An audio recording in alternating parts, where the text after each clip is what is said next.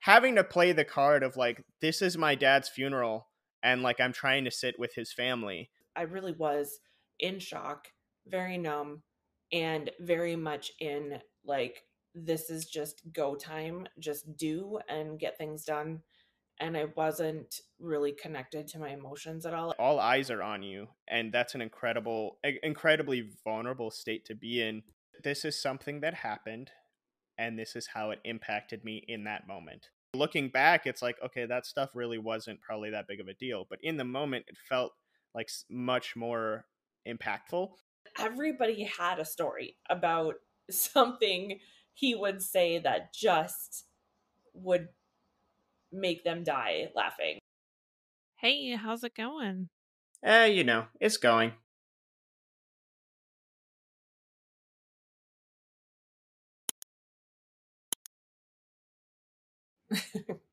so we're back. And we're back. Uh, we're back. Clearly, for those who are watching versus just listening to us, we are not in the same location. Um, I live in California. Isaac I live in, in Minnesota. Yep. And so uh, we're going to primarily be doing our podcast uh, remotely. But the first few episodes, he was in town, and we wanted to do them in person uh, to get the get it started. So mm-hmm. curious though, what did you guys think about episode one and two? And we'd love to hear your comments. So, you know, comment on this episode or comment on the episodes before. Um, if you're if you're on YouTube and can comment. yeah, I guess. Um or any of the other platforms too. I think there's um what you can leave reviews and things like that. So, mm-hmm. if you have thoughts, you always can reach us at our social media sites too. So, like if you have suggestions or things that you really like or questions or things you're like I want to know more about this I mean, we're obviously going to tell the story, and there's some things that we purposefully hold back um, to tell it in the order that it unfolded for us. Um, but if there's something like, hey, you mentioned this, and we want you to dig into that a little bit more, like let us know because we're going to eventually put out bonus content and all sorts of good stuff and, uh, you know, keep it moving that way. So, you guys yeah. know that all the platforms require some sort of uh, you know interaction to help us out so give us the feedback yeah yeah and it's uh it's i think it's interesting too how we obviously have very different aesthetics in in the places we live well, my style is quite a bit different than yours but which you'll see on the video but um but yeah so last time uh we kind of ended off where we were getting into we were about to get into what the funeral itself was yeah. like, right? Yeah. So so let's yeah, talk about it. the funeral was pretty insane. Like insane obviously because again, we were both just I cannot believe that this is happening right now. And insane in the sense that it was amazing. well, let's the people who loved Eric. Right. Yeah, let's um real quick, I just kind of had a thought. Let's talk a little bit before we get into the funeral about kind of um you know, I, I had mentioned previously that I started having like a lot of anxiety and panic attacks and that sort of thing. And I know you kind of were in that same boat, having to deal with all of the uh, logistics of everything as well, but also yeah. still while you're dealing with the grief. And um, I almost I had forgotten that we had gotten me into the doctor beforehand just to get something to get me through the funeral. Mm-hmm.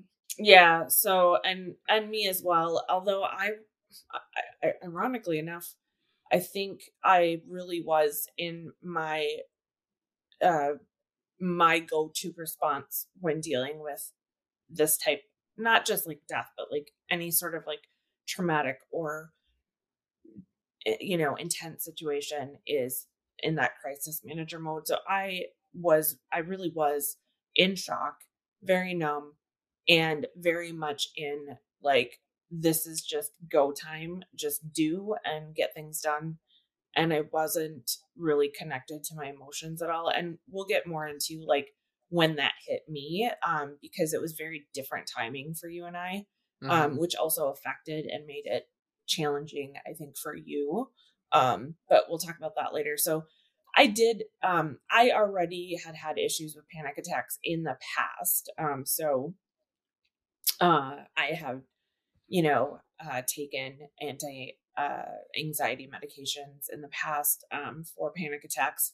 I had not had a panic attack for a few years prior to Eric dying. I had been working pretty intensely um, in a specialized type of therapy um, and was feeling really, really good actually. So I was really frustrated that now I was dealing with this again. Um, however, I didn't have um, a lot of anxiety that I would say those first um, few weeks for sure. Uh, it was a lot of very much numb for me, but it was completely different for you. So, t- you know, yeah. talk talk to us about like you talked about it a little bit in the last episode, and we did. I did feel like you need to go to the doctor. Like this funeral is going to be intense.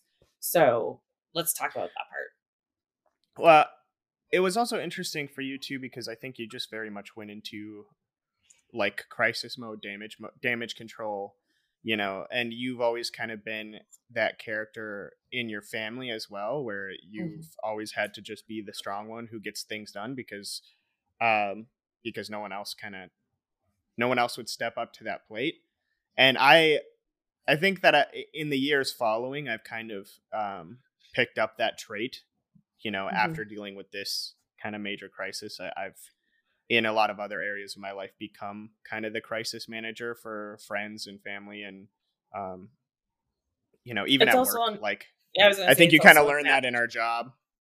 It's a natural part of being an emergency room nurse. Got to be careful to balance that though because it's not the most fun role to be stuck in all the time. Right. But yeah i mean i, I had mentioned it even like way back in the intro episode about how after he died like this was i think i had one panic attack when i was like 10 years old and that was eh, um and i remember that very clearly because uh it a bunch of my cousins had come to live with us and like you know it was a very big change but also it was one of those things where like being a 10 year old um and being an only child, I was very used to like having my own space. And then all of a sudden, mm-hmm. kids who, quite frankly, like I didn't grow up with my cousins. I didn't really grow up hanging around them that much, um, in general. And then all of a sudden, have these kids, which I essentially didn't really know very well, suddenly in my space and messing with mm-hmm. my things and like, you know, breaking a lot of my stuff. And um, I think that was kind of my first moment of being too overwhelmed. But um, which yeah, again, that was an, it's a side story, but I was it was an eye opener for me too. Um, you know, I think your dad and I had to uh because we recognized that's what was happening and and I think you also felt like you had to be a certain way with them mm-hmm. when they were here uh or when they were living with us and so um, we had to kind of give you permission to just like you know you can keep doing your own thing but mm-hmm. totally not related so right sorry but well it, i mean i was just it is explaining i've mm-hmm. never i had never really understood what that felt like because even in that moment as a 10 year old i like i didn't know what that was until it happened again when i you know during this uh, during this event when my dad died i started having them pretty much every day multiple times a day it especially um, I think it especially started when we had a lot of people around because it got yeah. so overwhelming that this was real. Like I'm actually going through this right now, you know, mm-hmm. and like um, I remember having a lot of moments where I couldn't breathe and my heart rate was I could feel my heart pounding out of my chest and like I was kind of doing doing this with my hands like squeezing them and trying to figure out some way to soothe myself and I just couldn't and you know, um, and I remember you were like, we need to go to the doctor. And that was the first time I think in my entire life that I was like, yes, I need something to help me get through these emotions and deal with them properly. And like, I've always kind of had, you know, difficulties with anxiety and, and overthinking and like being a little bit of a, a worry wart in general, uh, yeah. which I think I took after my dad. But Yeah, your um, dad was uh, known as a worrywart from a very young age, which contributed to some of the challenges that he had before his death. Mm-hmm. But mm-hmm. Um, um, but I remember I remember going to the doctor and like trying to explain how I was feeling, and it's one of those things where I think even in that moment, like this was kind of my first interaction with going to a doctor or a professional to help with mental health type issues or anxiety, depression, anything like that. Mm-hmm. And I think for a lot of people, kind of go through that experience of um, downplaying how they're feeling or like downplaying what's actually going on behind the scenes or, or um, because they think that maybe it's not quite valid or they're they're um, being playing it up in their head or being dramatic. Um, mm-hmm. And I think it's important, just in general, what I've learned over the years, and and you know, doing bouts of things like therapy or or talking to psychiatrists, doctors, and all that stuff about help for that sort of thing, is to be incredibly and like brutally honest mm-hmm. about just how overwhelming those feelings can be. Because if you're not, that's this is often why like you know speaking from a medical perspective this is often why people are prescribed um, certain medications that don't work very well for them and it's because they're not actually honest about how they're feeling and if you're not truly brutally honest about what's going on the doctor's going to get a different idea uh, as to what you need.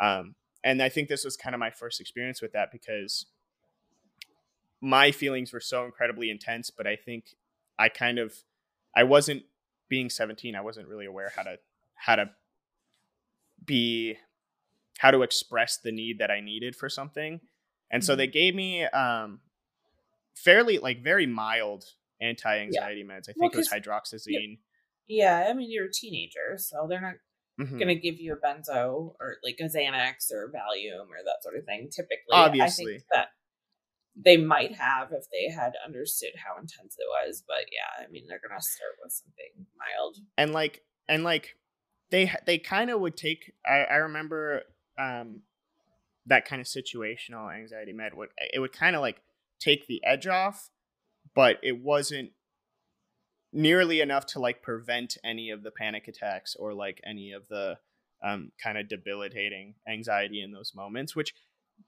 you know there there might be something to be said about um allowing yourself to feel those emotions in order to heal from them which i think is also very valid but in certain cases you know especially in this like i didn't even think i was going to be able to go to the funeral which i knew i needed mm-hmm. to because i would never forgive myself if i didn't but mm-hmm. like that was kind of the level that i was at is i didn't even think i would be able to walk through the doors and well i think ob- there's it's interesting because of the funeral part of it or and we call it a memorial in in our faith but you know that you're going to be the center of attention mm-hmm. all of these people are going to be watching you they're going to be yeah. watching your reactions so there's an added pressure to that um and you're already like not sure if you can handle it mm-hmm. right and uh yeah and so like i had I had those medications and they helped kind of take the edge off, but it, it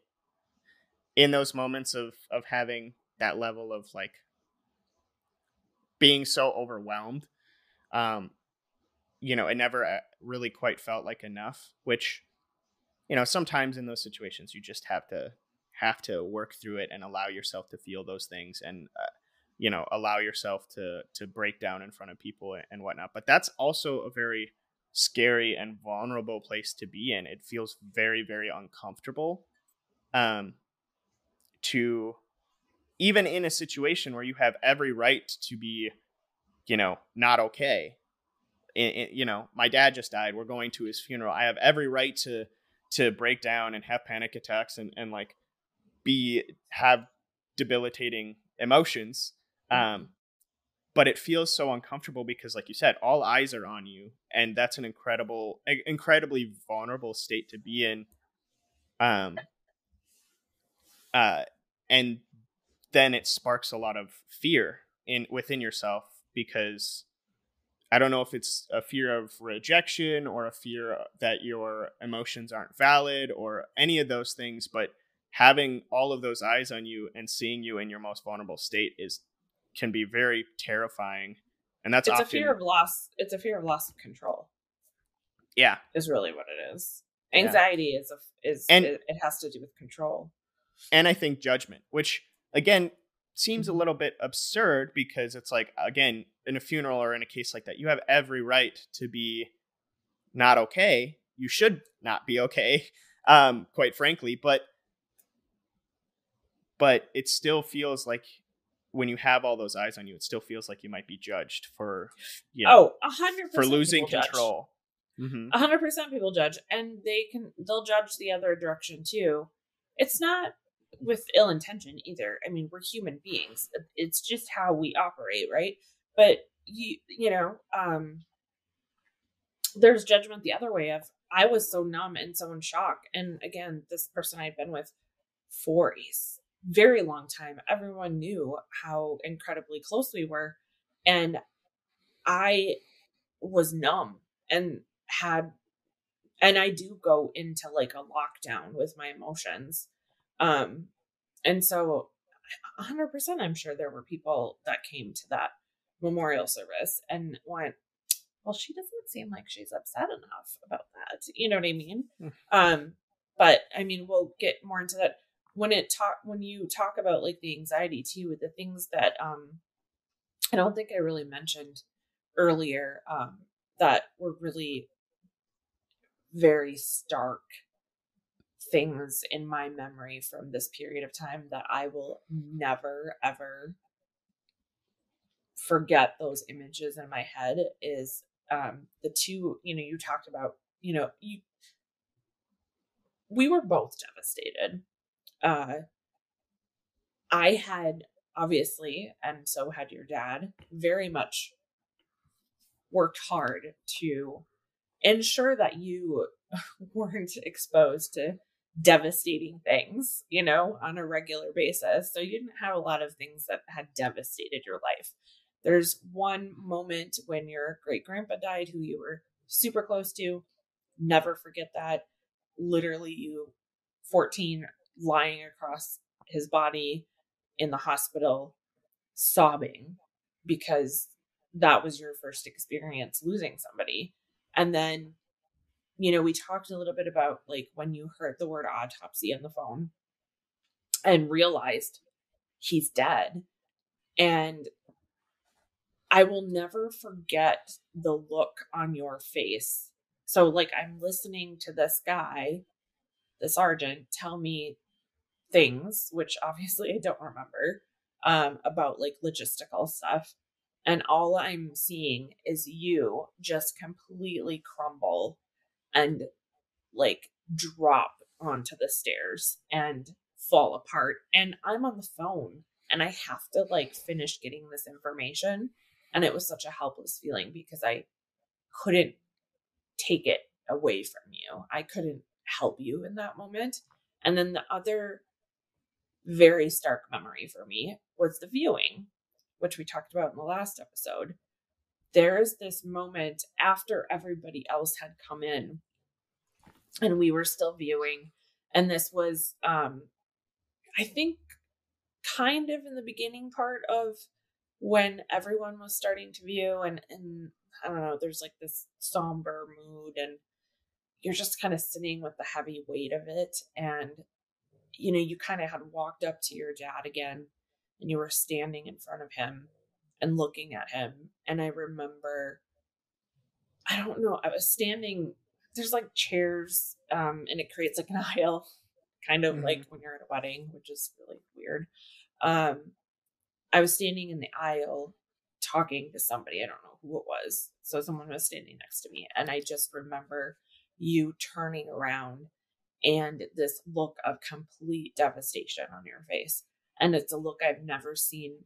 I never have seen on your face. Um, I never saw it before that. And I'd never seen it since. It was just this complete look of devastation. So, you know, to say that you were having very intense feelings is an understatement because it was, I could see it and I could feel it from you. Well, and I think I've always, you know, people who know me, I've always been somebody who has very intense feelings in general. Like I'm a feeler. I um you know, I have very strong feelings of like love and care for the people that I care for and um just in general. And like I've learned over the years how to be more in control of my emotions in general, but I also recognize the importance of like like I said, allowing yourself to feel things and allowing yourself to um to be okay with intense more intense emotion um which again I've learned a lot more since those events um but even as like a child I think you always kind of knew that like I have always had very intense like a very intense love for people that I'm mm-hmm. around and like my friends and my family and all of that stuff. I think generally demonstrated by my reactions to loss, right? Yeah. Um yeah. I but think we yeah, this just, was like get into the Oh, go ahead. I was going to say we should really get into like the actual funeral cuz again, not to like discount the things we're talking about, they're important, but um, yeah, I'm sure people are waiting to hear like, what happened at this this memorial service, funeral service. well, so so first and foremost, like we didn't really take what much you... part in organizing the funeral. Um, that is true. We luckily had a very great support system, you know, through our congregation. Uh, yep, our um, faith. Who, uh, they just took, took over. Yeah, they stepped up. They took over. They they basically made all the plans. They um you know they they made the plans for the uh, I forget what it's called, but like the after event where we eat food and like sit yeah, in his memory. It's and, just a, uh, or, like a I don't. It's like an after event. I don't even know what they call it. Yeah, yeah, I don't remember, but you know, they a lot of people came in and made food for that whole event and everything too. But like we didn't have to do any of the planning, pretty much. Um, I do remember asking one of the people from our congregation to do the the memorial service for us. Mm-hmm. Um, you know, and he he gave a great he did um, amazing service. Job. He did really great. Um, but I think the thing that I remember most is just knowing that you know, I remember getting dressed up that day and thinking to myself, like, how am I going to how am I going to face this? Like I have no idea. I don't I, I was already imagining myself you know, walking through the doors. And I knew, I just knew that there was no way I was going to be able to keep it together whatsoever. Um, and so, and then I remember pulling up into the parking lot. I remember being dropped off at the doors and stepping out of the car. And we were actually, we were the last we were there. we were running late. Um, to we we were the last people there. We were running mm-hmm. late. And so of course, like we walk in the door and it's all so, eyes on us. Yes. And let's back up for a second um just before we get to the like walking in part. So for me, again, I'm still very numb, very much in shock, very much like help, help no, I didn't we didn't have to do anything, but of course like there's still logistical things. So like finding a picture, finding um uh a like I think we had to put together some or I needed to give them some sort of like pictures for a picture board or something like that. Um, oh yeah, and, I almost I almost completely forgot about that whole process the week prior of like having to mm-hmm. go through hundreds and hundreds of pictures and looking at my dad and like, oh, mm-hmm. oh man, I completely forgot about that whole part. Yeah, wow. and then also like figuring out which. So we they have a huge picture of him when you walk in the door um if his memorial service and so trying to figure out like which picture do we want to put there that's like just the essence of who he is right because the one thing about your dad is he hated taking pictures like he i was actually very shocked at how many pictures and we still only have like a small handful of videos of your dad but even those, like, I'm shocked that we have them because your dad was so anti photo. Like, he hated getting his picture taken. And so I think I was. Sorry. I think part of that too is like with his kind of social anxiety, he, he which we didn't know about necessarily. and he he was a photogenic person in a lot of ways, but he never If thought he, did. So he just yeah, but he just felt like every time we would take a picture, he always felt so awkward, and he would clamp up, and he would like almost frown because he didn't Yeah. he didn't know how to smile in a way that seemed genuine, so he just like didn't do it in a picture. Like he had a great smile, and we have like a few picture more candid You pictures had of to him catch that are him, smiling. like where he Right. wasn't. Yeah. but but if you look at him trying to smile like it just it it looks so forced and bad because Mhm. he just i think he always felt so awkward so he just Yeah. would always he'd, he'd look at the camera and go you know and just frown and like I know. Yeah. Yeah, he always looked like he was cranky. which he wasn't Um, because we'd all be laughing and whatever and then you pull out the camera and you'd be like yeah. and yeah, immediately hated- start frowning he hated taking this picture. Um, maybe if he had known, you know, what was in store, he would have been a little bit more willing with that. Um, because i don't think so Probably not. But he was so tell you- stubborn in some ways he was so stubborn. But those photos, I mean, the one thing I will say that has changed since he died, um, and I've always been a person that takes photos uh, to a certain extent in video and a little bit. Um, but uh, I've never been a huge fan of like posed photos. I'll do um occasionally. We would get occasional family pictures like done professionally. Um, and uh, but I really, really, really am drawn to candid photos. And that became even more clear after he died because the photos that I look at that bring me the most joy are the candid moments that we caught Mhm. on camera that weren't posed because the posed ones, I don't remember what was happening in that moment. The posed ones Mhm. are we sat and posed for a photo. Even like if Mhm. we were doing something like some sort of event together and we all just posed together, it's like, oh yeah, we were at that event. But like when you catch candid moments, it vividly brings those memories back. And now I know that like you and when your cousin lived with us um after your dad died for a little while she you guys would get really super annoyed with me when we'd be on trips and i'd be like but i want another picture or i want this video or i'd be like catching things like when you guys weren't planning like aware of it.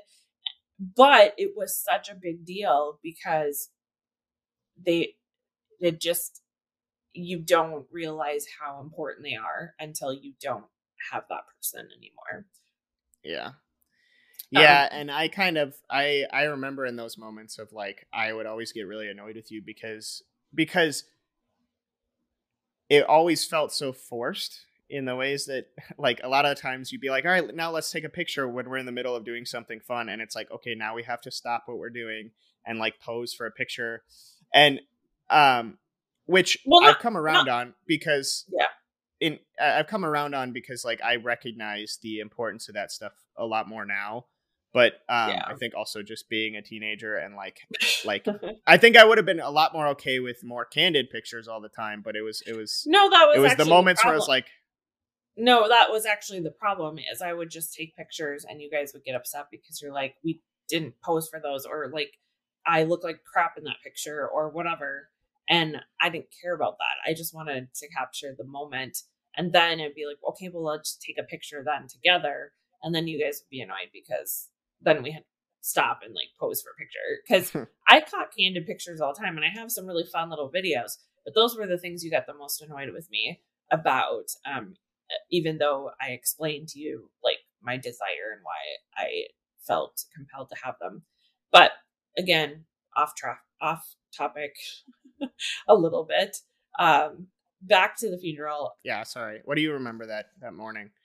I remember also feeling a big, like a lot of dread.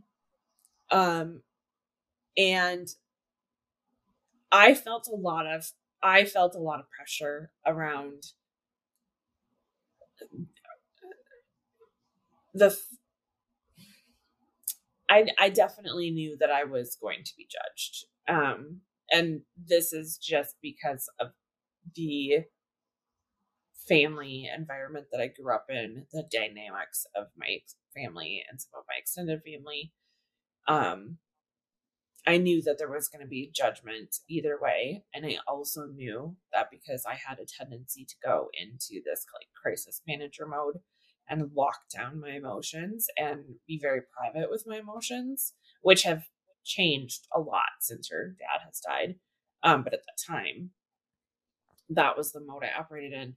Um, I just I I had a lot of dread around knowing that I was pretty sure that I was not going to have much of a reaction at the funeral and that not that anyone would ever say anything to me. I do know that. Um, it, it's not like I was worried, but I just, you know, you know, in the back of your head that like there are people being like, oh, well, like she didn't even cry at the funeral. I felt dread that like just, and it's not that I thought that anybody was ever to like come up to me and be like, "Oh my goodness, I can't believe you weren't upset at your husband's memorial service or funeral or whatever." It's just this subconscious knowing of like, I know these people that are going to be here, um, the ones, and now I don't care. Like I, you know, it's a whole nother topic. Um, you know, I'm pretty disconnected from my family, but um, but at the time, uh, I do remember feeling dread. Um, there were also going to be a lot of of my family members that I didn't talk to um, for re- you know various reasons. I've been pretty much no contact with my mom for at least a good 10 years. Um, maybe like extremely minimal contact. Um, basic text exchange. I honestly didn't really initiate them very, very rarely. If I had a question about anything, um, so so so if I, am hearing you, oh. sorry, oh. eh, if I'm hearing you right, so what what you're saying, uh, a lot of the dread that you were feeling from that day was was from facing your family and people that you felt like were going to judge you for the situation and not necessarily like the event itself, which is interesting. Yeah, and you know my family dynamic, mm-hmm. which I'm sure we'll have an episode about it at some point in the future because it's an interesting thing. Um, but I don't necessarily personally feel, and I'm not going to say that that's necessarily their intention because I can't speak for them. But based on my experiences growing up, um, I don't feel like all of my family's intention in coming to the memorial service was genuine if that makes sense mm-hmm. yeah i mean it's hard to you know it's hard to tell exactly what somebody's intentions right. are in that face and and like and you know generally especially in that case because it's like you know your family better than uh, better than you know anybody else uh, outside of this but um well i know my experience it, and right so, yeah, yeah it, it's not again like i said it's not that i i discount that they maybe thought that they had or that their intentions were good but also i i know what i've experienced and i know how they behave. so well, and and I, and I think I think to given given how he died and given the suspicions that we had of how he died, I think I think you were especially worried of judgment because and and, and again we haven't really fully uh, gone into the all of the results of the autopsy and, and exactly what our theory well, we didn't know that how he died. and we didn't know yet but we had we had suspicions and we had like our idea of what it was. And I think part of that fear for you was, you know, you felt like you were going to be judged um that like oh look at her you know her perfect little life isn't so perfect after all kind of deal. Um and i've never claimed my life to be perfect. That's been the problem. Right. So right. um but yeah so i have and that and that that was that was a fear that you had which you know again given from from the experiences you had with with certain people. it wasn't a fear. It was a, it was a knowledge that that was going to be going through some people's minds. It was it wasn't a fear. I knew that when you know someone and you've grown up in a certain environment, you just know how things are. So it wasn't a fear, it was just a dread of having to deal with it and hoping that I didn't have to deal with it in any sort of like extended way. Um, so I had a little dread going into it.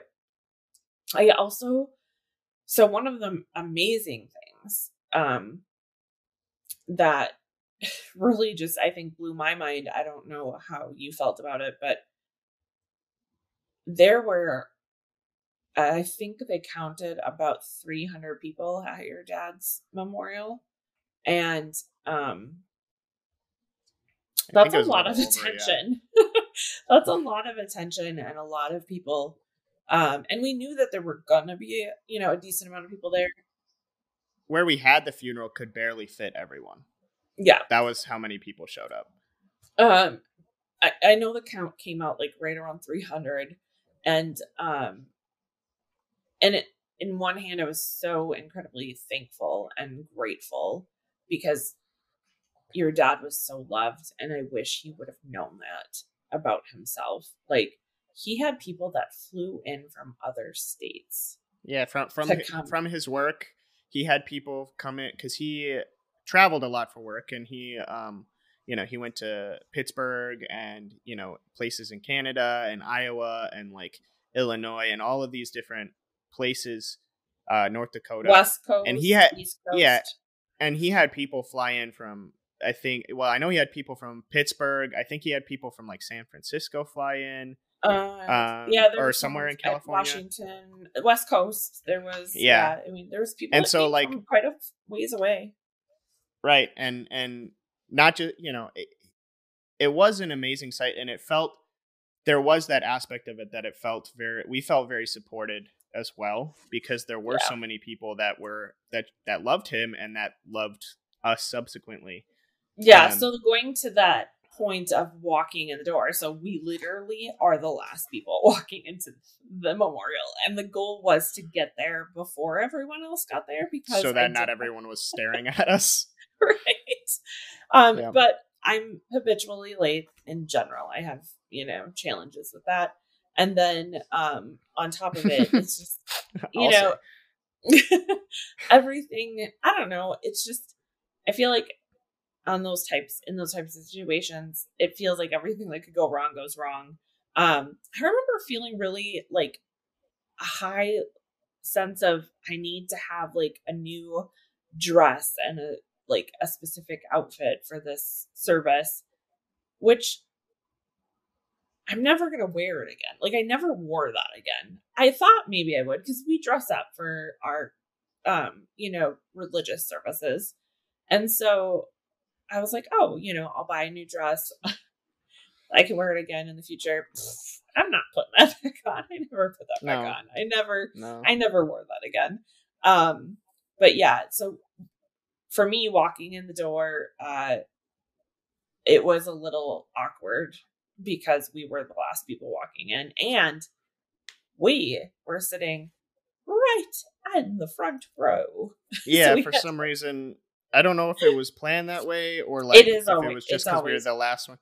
No it's always planned that way. Yeah Every, family was... always sits in the front. Right and so i think the the one thing that i remember for some reason uh, that I remember the most about walking into the funeral was I remember walking through the doors, and there was this uh, guy that, like, I was maybe acquaintances with, you know, mm-hmm. like we had mutual friends, but like I never hung out with him ever outside of when my friends invited him somewhere or you know i was in you know it, it, wasn't like we had any sort of relationship but i think just given the news and given the kind of tragedy of the situation um I remember walking in and like he was standing near the door and we made eye contact and it was it was weird seeing the look of like pity in his eyes but not in a bad context like like um i think people pity tends to have like a negative connotation i mm-hmm. guess but but like the look of like compassion and um and like sadness on my part for me because mm-hmm. he didn't he never had even met my dad but he was there for us he was there for me yeah Um, and, and a lot of people were. Yeah. Right. And seeing seeing that was a very weird moment for me um, because I was already like breaking down as I was walking in the door, mm-hmm. and then mm-hmm. seeing some seeing somebody that I didn't really know that well again looking at me in that in such a vulnerable state. Mm-hmm. It kind of made me realize, and I kind of wanted to touch on this in general, of like looking back, you know, among my friends and among kind of our congregation, and like even you know sur- kind of surrounding communities like all these different communities like that was it's weird to say it but but the whole event of my dad dying was a tragedy like like in the most deep sense of the word word a teenage mm-hmm. kid losing his father very suddenly no real knowledge of actually what happened he just was up and dead you know and yeah. and like thinking about it from that context of like you know you hear about those sorts of events and you're like oh that's a tragedy but being being the one that it happens to and then actually saying that feels so weird because it's just at this point like it's just my life that's what happened to me but like using that word it just it seems so weird and i think that was kind of the moment that i realized what it was in other people's eyes of like this kid just lost his dad in a very traumatic way you know this family is broken and that was like the big tragedy in our community for that whole period of my life and mm-hmm.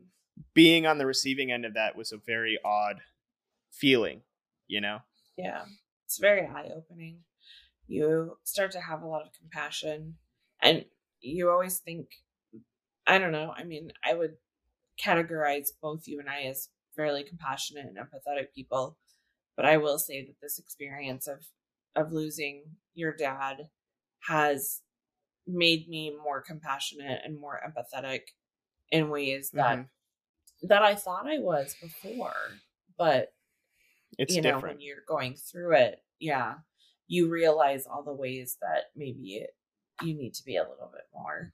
Um, and I don't, I don't even remember. So I remember sitting down. I don't even remember the actual talk. I don't. I, I barely remember anything that was actually said. I don't either. The only thing I do remember is that the person who gave the memorial service talk for um, your dad did an amazing job. Mm-hmm. One of the best memorial funeral service talks I have ever been to.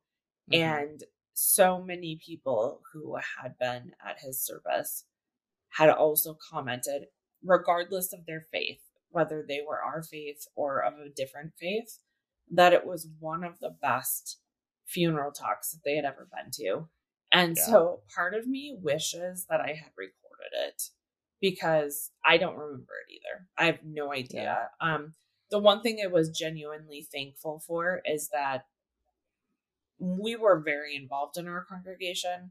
And so the people um, there from our congregation, plus the person who gave his um, memorial service talk, knew him. They knew him. And so they were able to give it uh, from personal experience, which was, it was a really nice and comforting thing.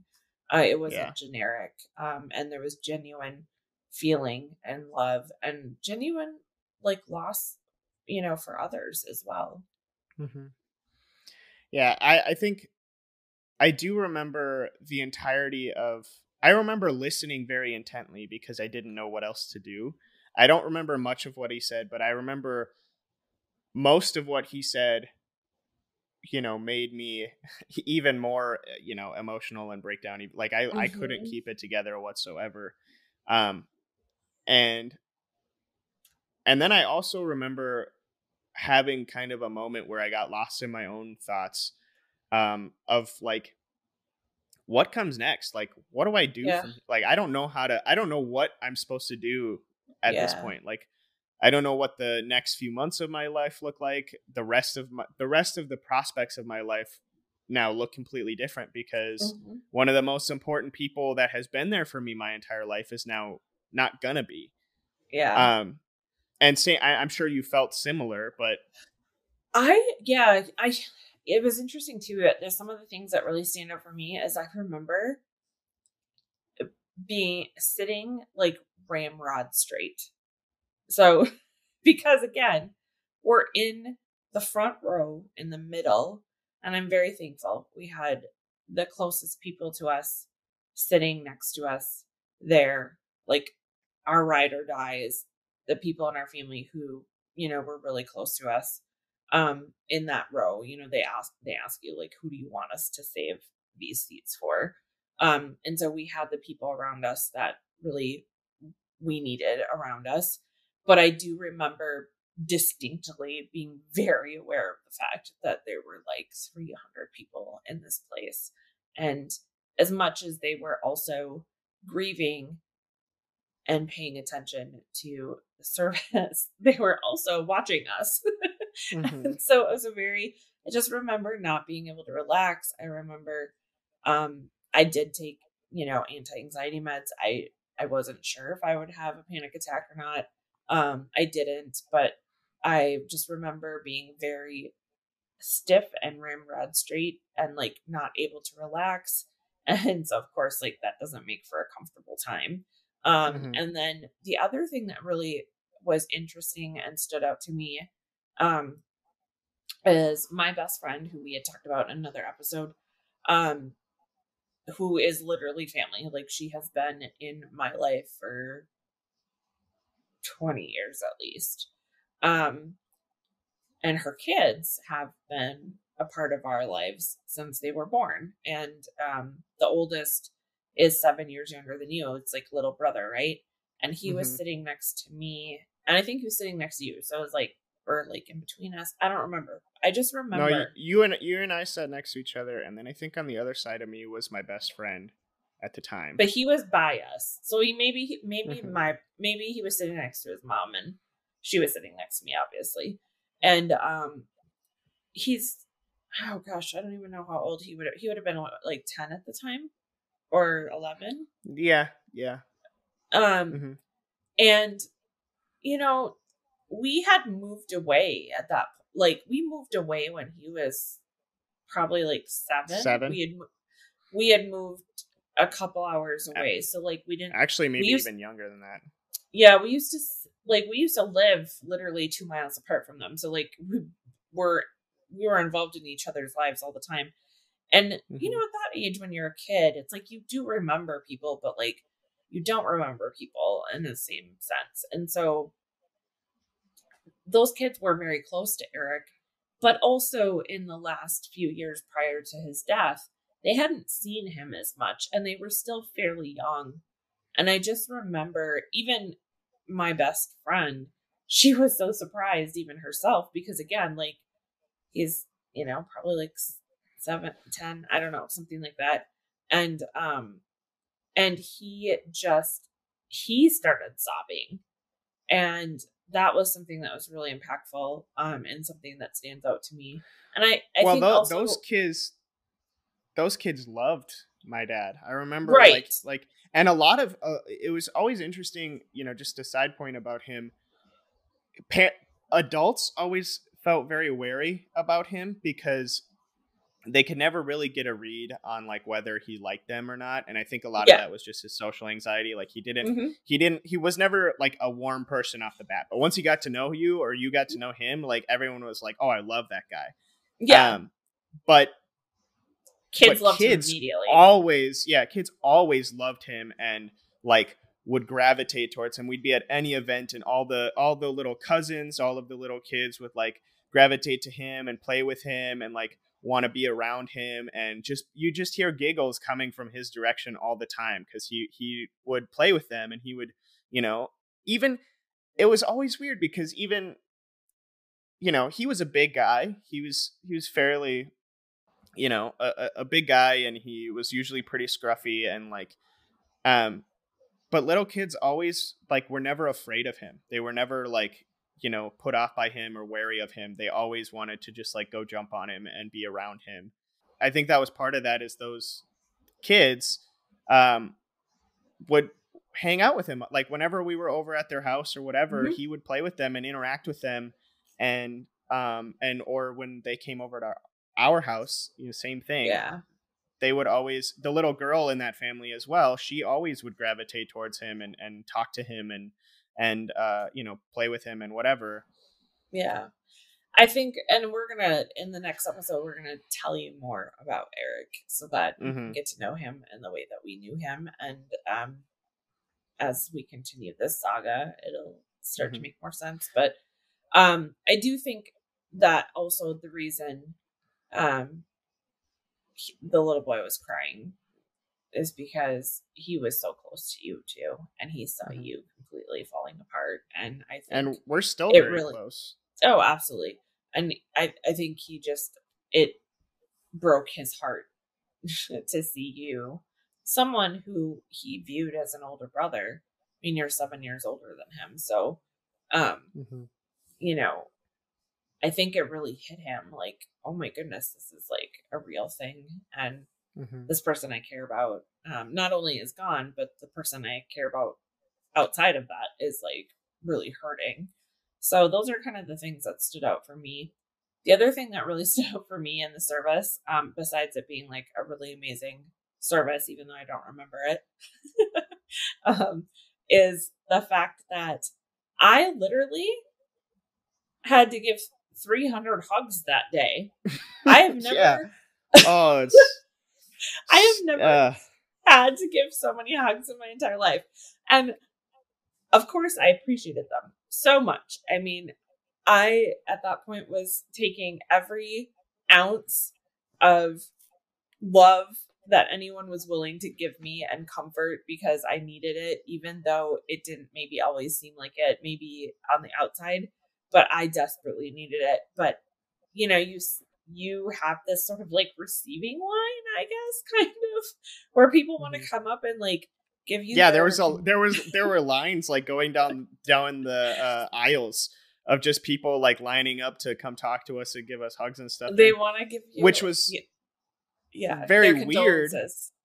Yeah it was Mhm. very weird but it also like you kind of just need to soak up the love and like it was It very comforting to know It does. yeah it was very comforting to know that we had all those people like in our court a little bit Yeah. So I can say, like, in within a very short period of time, I have given 300 people a hug. like in in like probably it probably took like 20 minutes, but I gave 300 people a hug, or they gave me a hug. I guess would be the better way to put it. Um, yeah So that's another thing that I think is kind of funny about that because Mhm. I've never been. I don't think I've been hugged that much my entire life.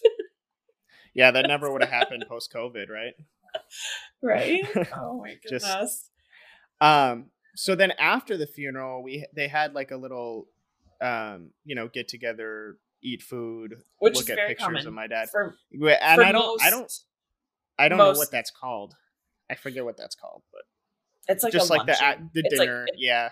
it's a post funeral luncheon. Typically, I think for most faiths, that's pretty common to have some sort of time to break bread and um, connect with everyone who is grieving the loss. Um, I do remember there not being enough seating for everyone in the space. The one thing I was a little bit disappointed on, I'm gonna say, is we had had the corner with the with the photos for people to look at, and I had put a box there and had with a request because if you, I know you know this about your dad, but your dad had the funniest one-liners and like or Mhm. like sayings or like oh, he was he was a professional dad. Yeah. Oh my gosh. Yeah. he was so, like, professional at making dad jokes and like you know just stay, saying off the cuff you know out of pocket stuff and he and he would um and it was always like under his breath to where if you weren't paying attention and didn't catch it Mhm. like it would just go right over you but but most of the time it was you know hilarious and a lot of you know a lot of my And sense of humor comes from him Oh, for sure. And the thing, and it's the one thing that I I love that you inherited from him. Um, uh, but it was the one thing that everyone else really loved about him too. And everybody had a story about something he would say that just would make them die laughing. Um, and I wanted those stories. I wanted those stories from people because I, even to this day, cannot remember outside of a couple of things the stuff he used to say. And maybe mm-hmm. it'll come back. I know that like for our for my grandma, your great grandma, I think she was on year seven when she said like the memories really started coming back for her. Um, so I hope and I pray that that is true. But like mm-hmm. I don't remember those things, and it's not like it's not like I kept a log of the mm-hmm. funny things your dad said. And so I just remember having like a box uh, on that table with the pictures with a little note that said like share the funniest story or like your funny memory of Eric. And there were like two people that left one. Mm-hmm. I kept them. I took, I mean, I didn't keep the actual notes. I took pictures of them because I would just mm-hmm. lose the notes, but I kept those. I cherish them. I wish more people would have done it. That was the one thing I was a little bit disappointed about. Yeah. And I think like I have, I remember a lot of the types of things that he would say. Well, a lot of the types of things that he would say that I do remember, I should say, are things that I picked up on and started saying myself. And right. so like, you know, and so that's kind of the the bigger thing is like yeah. I I have I picked up a lot of those mannerisms and a lot of those like little one-liners and out of pocket yeah. type yeah. stuff to say, but um it was but even still there's I wanted yeah there's the so much yeah there's so much more that he said that like i just don't i don't remember and i wish that i did i wish i had record of them and those are like yeah. kind of the little those are always like the little quirks and little idiosyncrasies that you start that you love about somebody is there mm-hmm. is the mm-hmm. just the little things that you never really take as much note of you know you don't really write you them take down it for granted yeah because you exactly. don't expect that they're going to be gone right so note, the, uh, note to self, everyone. Like, mm-hmm. if there are things that you really genuinely appreciate about someone, like make a note about it because you never know when you'll want that reflection. Well, and with that thing, it was a really, you know, beautiful service, memorial service, and the after the luncheon thing was was great too. People, a lot of people came together for us, and there was made homemade made homemade food. I don't remember. What are you referring to here? Um, so as there wasn't a lot of seating because there were way more people than we expected to show up. So the place that we had the food afterwards, um, there wasn't enough like tables and seats for people to sit down. And um, we obviously had gone through the food line. Everyone brought food, like the, the people that coordinated it. The food was amazing. Um, but we sat down and have food. Well, of course, as we get there, so again, we had to hug 300 people. So everyone left and they're already, and I believe the place that we had the, the after the luncheon at was like a good 20 minutes away. And so we're the last people to leave because we had to hug everyone and then we get going. So we're the last people to arrive to this luncheon. Um, so we're getting our food. And of course, it's not like we get to get food right away and go sit down. Like there's everyone wants to talk to you. They want to talk to you. They want to hug you. They want to ask you what happened, like all this stuff. So then we finally get food and you know, you're kind of exhausted this time. Again, you're also soaking up the support. So don't get me wrong, like you're there's an appreciation that comes with that. But it is exhausting because you're on. You have to be on. You're on. You're you're you're also giving energy to people and um there were no seats available for you and I to sit down. There were a couple of seats available by um the people that well no there were a, like a little a few seats that were open by the people that you and I would have sat by. It was Eric's family, um our grandma, you know, etc.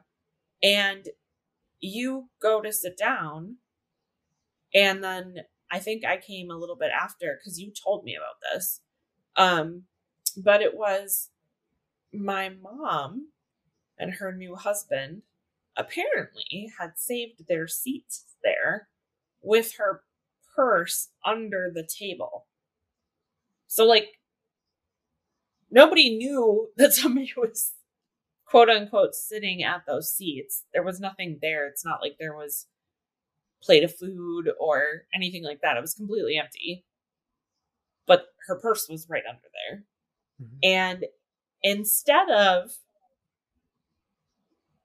just being like, of course, these guys are like experiencing the most horrific thing in their life that's ever happened.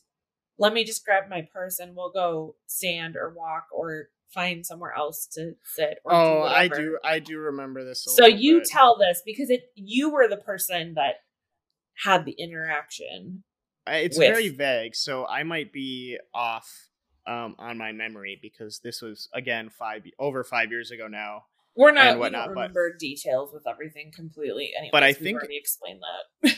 I like I like sat down next to my dad's family, mm-hmm. um, and started eating and yeah, your mom's husband, who like we had new husband, not like not no. I had ne- I had barely. I think I met the guy one time, and they'd only I'd, been they'd only been married for like not very long because my parents got divorced when I was like 36 and I was 37 when your dad died. So like yeah. It's not like we knew this person very well. Right. And and I I think I had met him one time and I kind of had gotten a weird weird vibes from him and yeah. uh, to say the least. And mm-hmm. yeah, I sat down and was talking with my dad's family, and he goes and he's like, "Oh, I'm that's my spot," and I was like, "What?"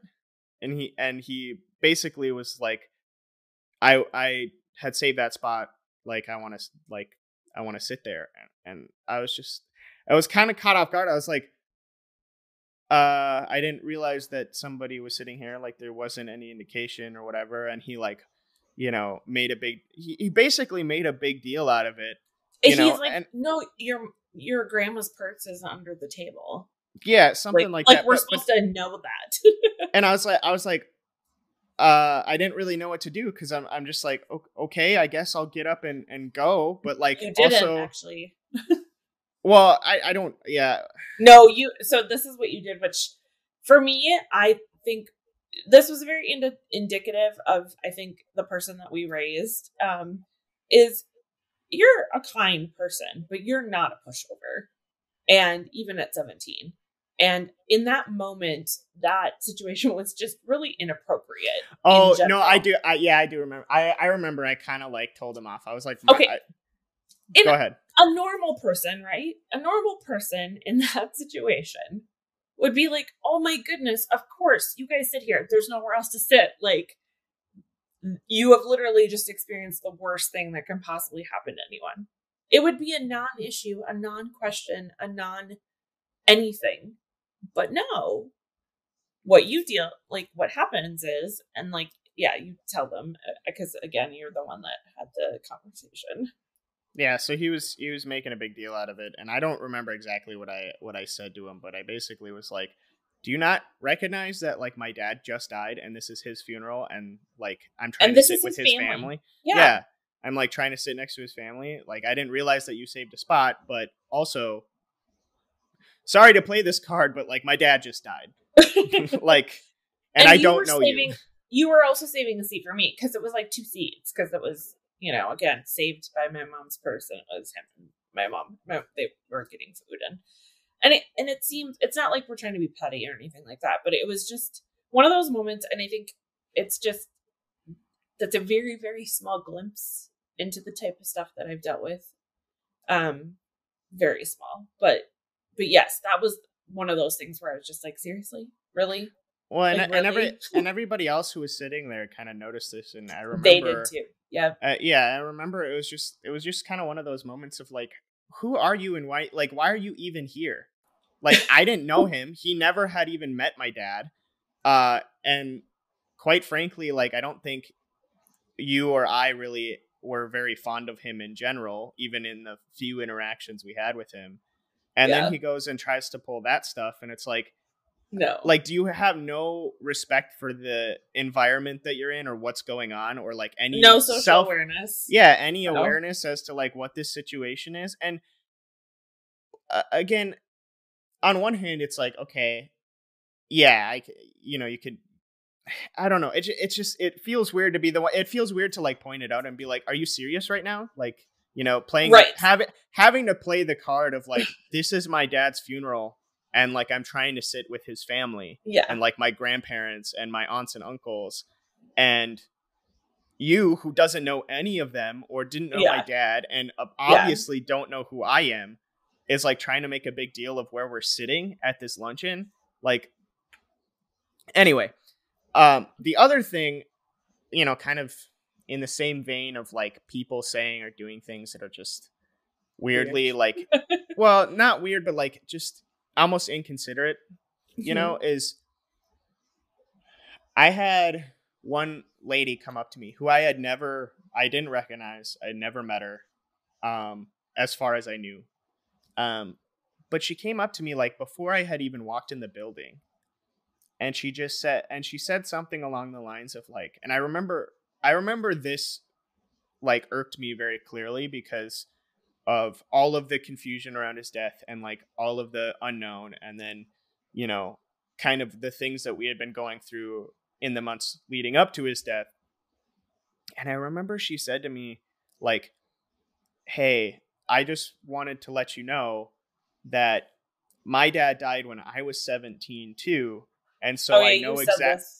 I know last- exactly yeah. I know exactly what you're going through. I know exactly how you feel. And I was just like you know, I I obviously was polite and just like cuz I know what she meant.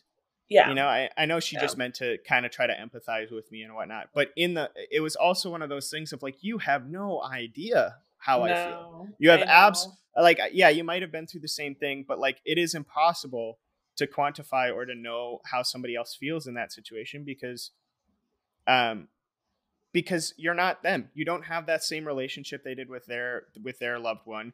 You know, like like Yeah. and and framing it like that. You know, you can say I understand what you're going through.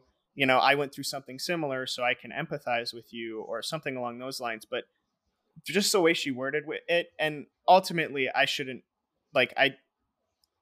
I know that's not what she meant, and so like I don't, I don't mean any, I don't mean any like. I don't hold it against her as a person or anything. It was just the way that she said it was just like, why Yeah. did you have to say it that way? Because you don't Yeah. know how I feel. Yeah. Like you really don't. And I think to clarify for everyone who is listening or watching, we're not like picking apart people or trying to like be negative in any sort of way. I think the goal in telling this story is to give you a really raw and unfiltered look at how you feel as it's happening and the things that come up. And these are all things that I'm sure that I have done and said to other Mhm. people as well in situations like this. And I don't, it comes from a good place. So it's not, maybe not the situation at the luncheon. I mean, that was a different situation, but I, it, it's not to point out and to be like, oh my goodness, I can't believe people were trying to comfort us because like that wasn't it. But I think it's just also really just we want to be honest with you like these are the things that are going through our head and like what we're experiencing in that moment. We recognize that the intention is good. We recognize that the place it's coming from is good. It's but also in that situation we're dealing with this incredible life altering tragedy. And you know we're human we're allowed to have these emotions. We're allowed to be like upset or annoyed or feeling however we feel.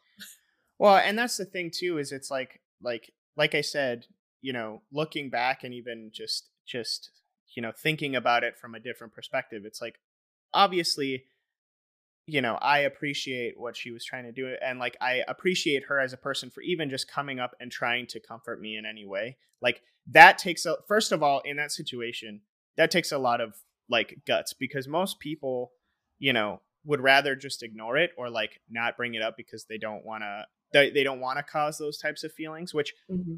i would rather somebody come up to me and then say something that's a little bit off and me feel like well you could have said that better but like i still very much loved and appreciated the effort Um, yes. more so than what she actually said. It was we just it was more so it was more so just that moment of like it hit wrong. Re- well, yeah, remembering remembering it in the moment and how I felt. Yeah. Because it at you know, funeral just gone through the worst week of my entire life, you know, and like I didn't know this person whatsoever and and then it just yeah, it just it landed wrong because my mm-hmm. emotions mm-hmm. were already so yeah. on high and then to hear like you know I know everything you're going through. And I was like, you don't even know who I am. Like, you barely yeah. even know my name, let alone to know what I'm going through. It feel it was just like in that moment, yeah. I was it irked me. But yeah, I think that's part of though why we're again, it's normalizing human emotion.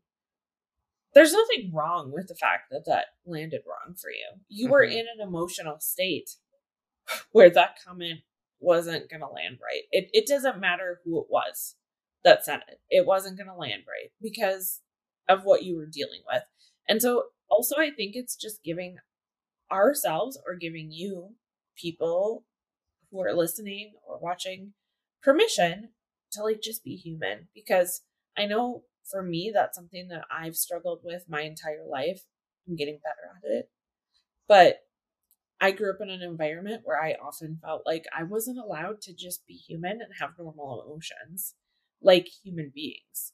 And so I think it's important to talk about those things, not in a way to make it be like somebody did something wrong, but to be like, yeah, this is a normal human response in these situations. This is this is something that happened and mm-hmm. this is how it impacted me in that moment you yeah. know and like i like i said before like you know when you look back at some of those moments you know when you're not in that emotional state which i yeah. think is part part of the biggest thing about communicating with family or friends or loved ones or whatever is it's okay to have those emotional moments the important part is to always if you know is if something does upset you or if something you know did or lands wrong, wrong. Is yeah. Yeah, is to be able to go back when you're not in that emotional state and communicate about it of like, "Hey, I know you didn't mean it this way or you know, I'm I'm giving you the benefit of the doubt to assume that you didn't mean it this way, but when this happened, this is how it impacted me. This is how it made me mm-hmm. feel in that moment."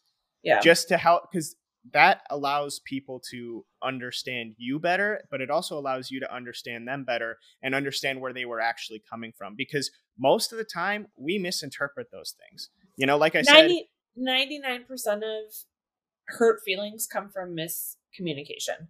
It, right. No, I would say that majority of the time, people do not have intentions to make somebody feel bad or to hurt their feelings. Well, even, there are even the that... occasional people that do this on purpose, but right. but there but most people are not intentionally trying to do it. So by going and and making that loop and closing the loop and being like, this is how it landed for me, and the reciprocating side of it is for the person who's getting that feedback is to be able to say, I am so sorry that what I said made you feel that way. That was really not my intention. Right and then and not get that. defensive.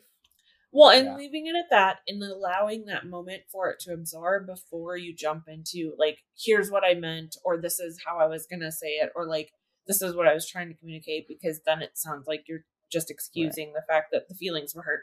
And the reality is, is whether you're right or you're wrong, if you hurt somebody's feelings, you should nobody like I don't want to hurt someone's feelings even if I don't feel like what I said necessarily was wrong, I don't, I'm going to feel bad for the fact that what I said hurt somebody. I don't want to mm-hmm. hurt people.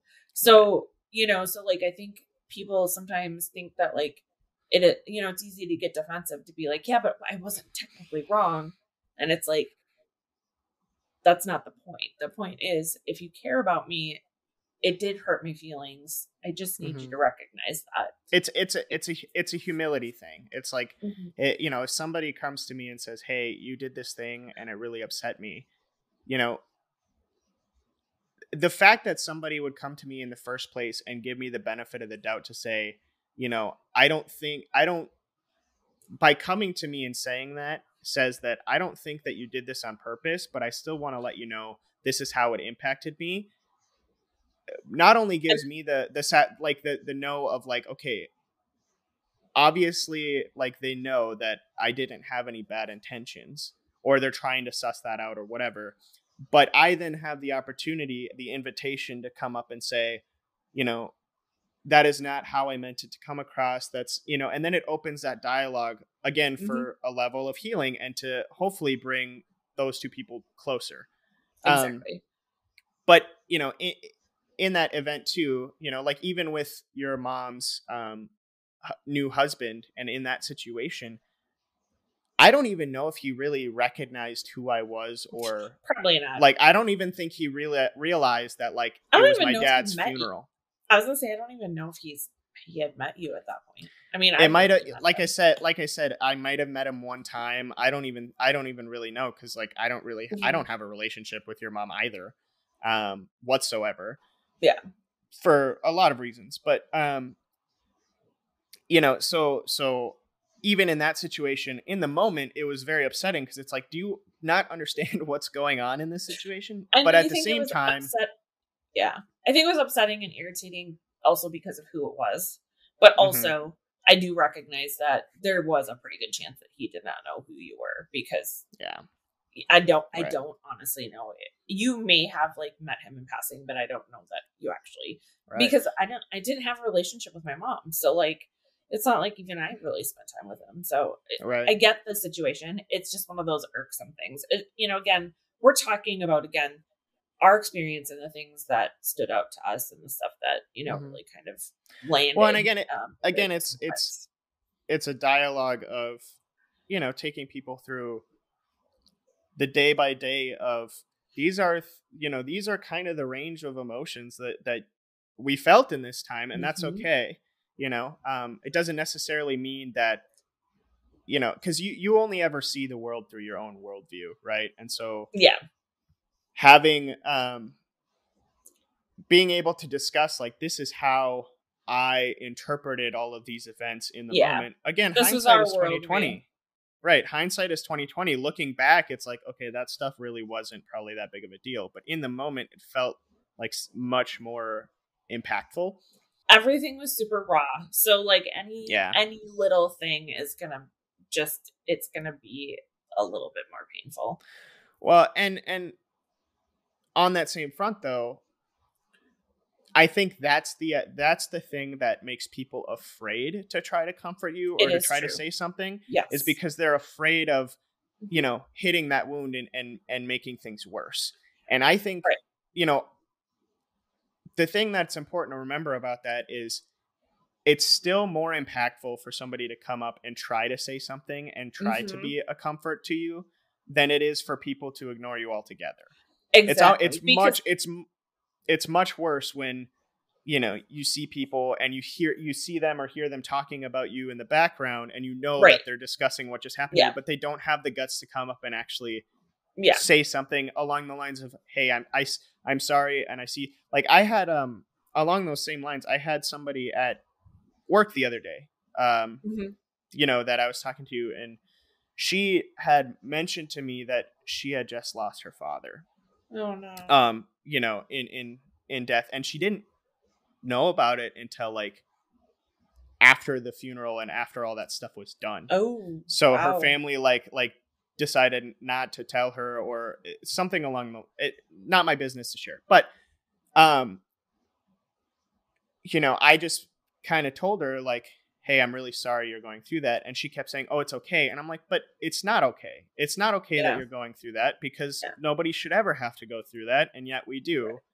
and i said you know i kind of talked with her and i was just like in my experience it's much better when somebody acknowledges what you're going through and gives you some sort of some sort of validation to say like I see what you're going through, I see you and I can validate that like whatever it is you're going through even though I don't know, I still see it. And yeah. I and I'm th- and I'm here in some way even if yeah. I don't know you, I'm still here and I still acknowledge it. Uh versus having somebody who doesn't ever acknowledge it to your face. Yeah you know then then you start to feel even smaller in that period because you start well to, you feel you feel more isolated it's not even smaller you just Right. feel more isolated because you're already feeling isolated and i think Mhm. going back to kind of your original point is us sharing these experiences and some of the things that maybe landed wrong or hit us in the wrong vein at that moment isn't to discourage people from saying or doing anything it really is just again to give you a, a, a specific you know like to give the specifics of like what we were feeling and dealing with as humans who had just experienced this incredibly horrific thing in our lives. Also at the same time like you said we would much rather have had somebody come up and say something to us even if it landed wrong because in that moment at least they it landed- recognize that you're going through something. And even in that moment if it landed wrong as you come out of it you're able to go back and be like i know they at least had the the intention. Like the good mm-hmm. intention was behind it and they were Mhm. trying to comfort us in for in, in this specific situation with the person who had said that to you like you said her intention was good it wasn't intended to like make you feel worse Mhm. it was intended to comfort you. I think part of our goal in talking about this stuff too is to help people understand like what is actually comforting and what's not Mhm. comforting. But right we recognize that when people come up and have said these things to us that the intention was good and and and we appreciate that stuff. We appreciate it so much and we still to this day have appreciated all of the love and the support that we've gotten over the years and we still continue to get today. Um I don't think people realize how impactful that has been. And um and so, you know, don't don't not do something because you're afraid it might not land right because ultimately like those are the things that even if they didn't land right in the moment we still go back and go i just am so grateful that people cared and that they were Mhm. trying to make us feel better Right. Well, and, and kind of like I was trying to touch on before, it's more comforting to rec- to be able to recognize that people see you and see what you're going through, even if they have no idea what it is or you know they they can't really empathize or whatever. Feeling seen and heard is better than feeling ignored and isolated, even Mhm. if people don't say the right thing. Yeah. And in that moment, in those moments when you lose somebody, you need as much love and support as you can get. And though nobody can take that pain away, they can, you know, uh, a- friend of mine recently said, like, they like to have people over for dinner and just be like a support system. And they're like, I can never take away what you're going through, but I can be here and I can listen to you Mhm. and we can have a good time together and i can just let it's just a, an effort to say i'm here Mhm. i'm here and that goes much farther than actually having to do anything you know i had another friend of mine say like oh you're you know um i don't feel like i'm as good of a friend to you as you are to me. And i was like what makes you say that? You know like Yeah. you've always been there you've been there for me you've helped me through things even just by being somebody who listens to me. That's more Yeah. impactful than having to do anything necessarily quantifiable it's not quantifiable to be right. somebody who just listens and is there yeah. you know So one of the things that's very interesting um, about this whole process is, and we alluded to it in the introduction episode, um, that people have sort of a certain understanding of or a perception of what they think grief is like, and they um, also have life. They have their own life that they have to live through. It's not um, even when they're impacted personally, like family members, etc., um, they still to a certain extent go back to their life, right? Like our lives have turned upside down because this person was an integral part of our everyday life. But um, what was so interesting is, especially in the first week, from the time that we found out that something had happened to Eric until the funeral, which was about a week later. There was so much support and love coming through and not like support and love. I mean, people have supported and loved us up until this day. So I'm, I'm not talking just like, you know, that, but there was so much um there were people around there were people helping us we things. were never we were never really left alone we were not alone people stayed um, at our um, house people were you know helped us with our chores people yeah. coming through the house all the time just to just to see how we were doing and like As to be with do. us and then after the funeral that all kind of went away like it, it still happened from time to time but it was a very it was a very sharp like drop off in that. It was a very sharp drop off, which was, um, I mean, it was understandable. It's not like we mm-hmm. expected people to completely alter their whole lives for us. Um, but it, but when you're used to not like all of a sudden you're when you're not having to be alone with yourself during this time where really you kind of want to avoid what's going on and then all mm-hmm. of a mm-hmm. sudden all of these distractions go away and it was pretty it wasn't even that it went away. It was that it was like very clearly like, okay, the funeral's done. Done. Mm-hmm. Um, it was a very interesting experience to all of a sudden.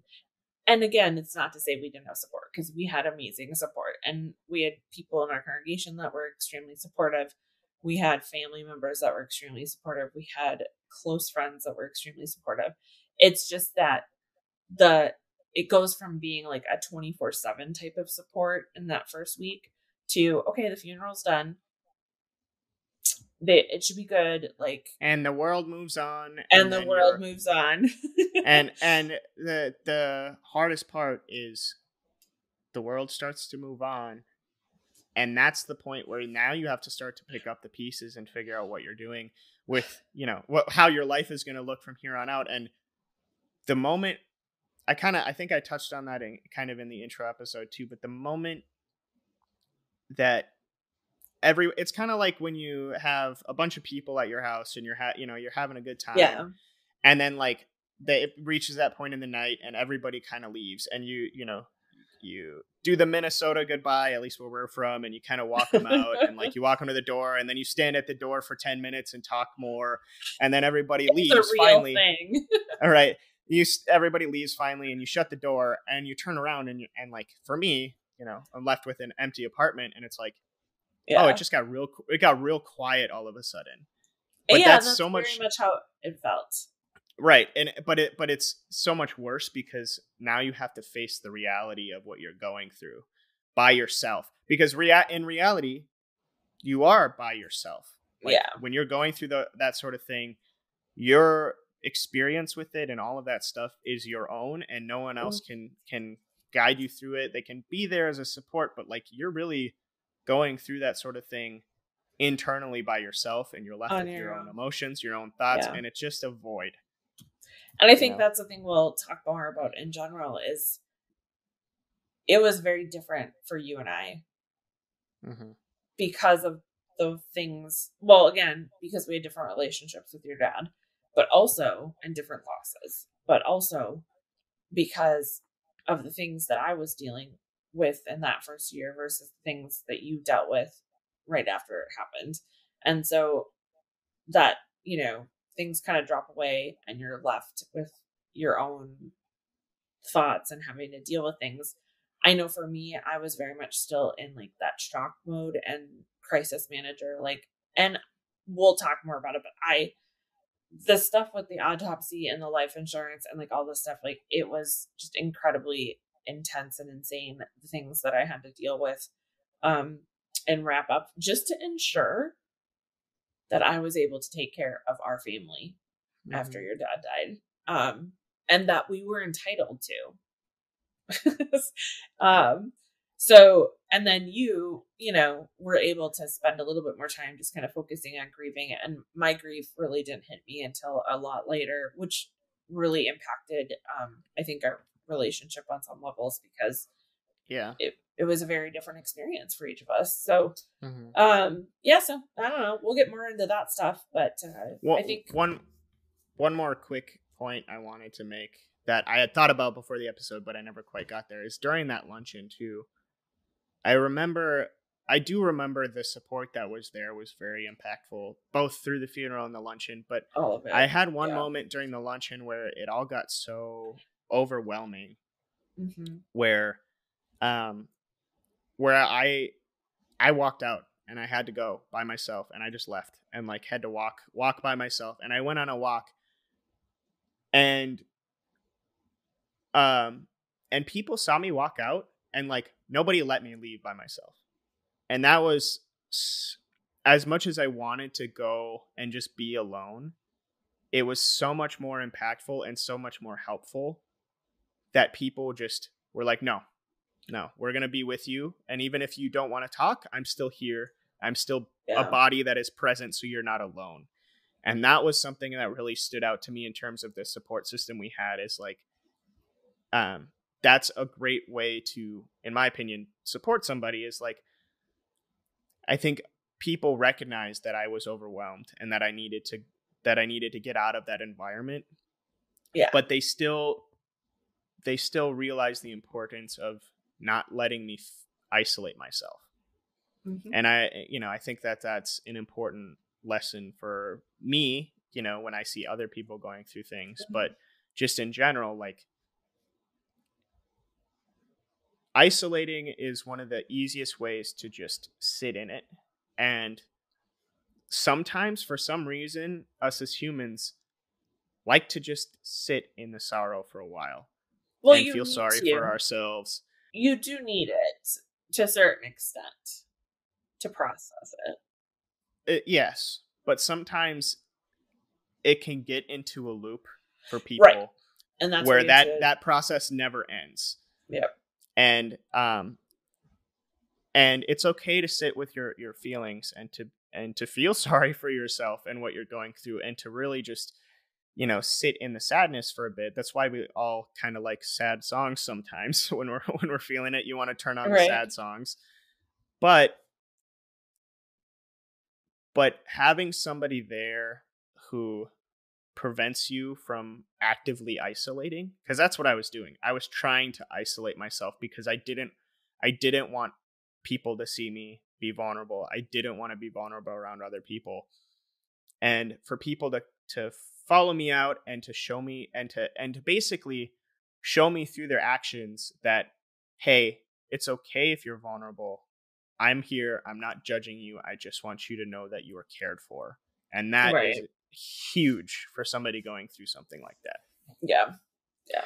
But anyway, I think we do need to wrap this up. Um, and you know, in the next next episode, I think uh, the goal is to talk about my dad and what we loved about him, and and give you guys a little bit more perspective into what this amazing person was like and what what he ended up going through prior to um, his death. I I think yeah, what we're going to talk about next is really going to give you the context to the mystery that and the things that we were a little bit concerned about or the things that we were speculating about in terms of his death.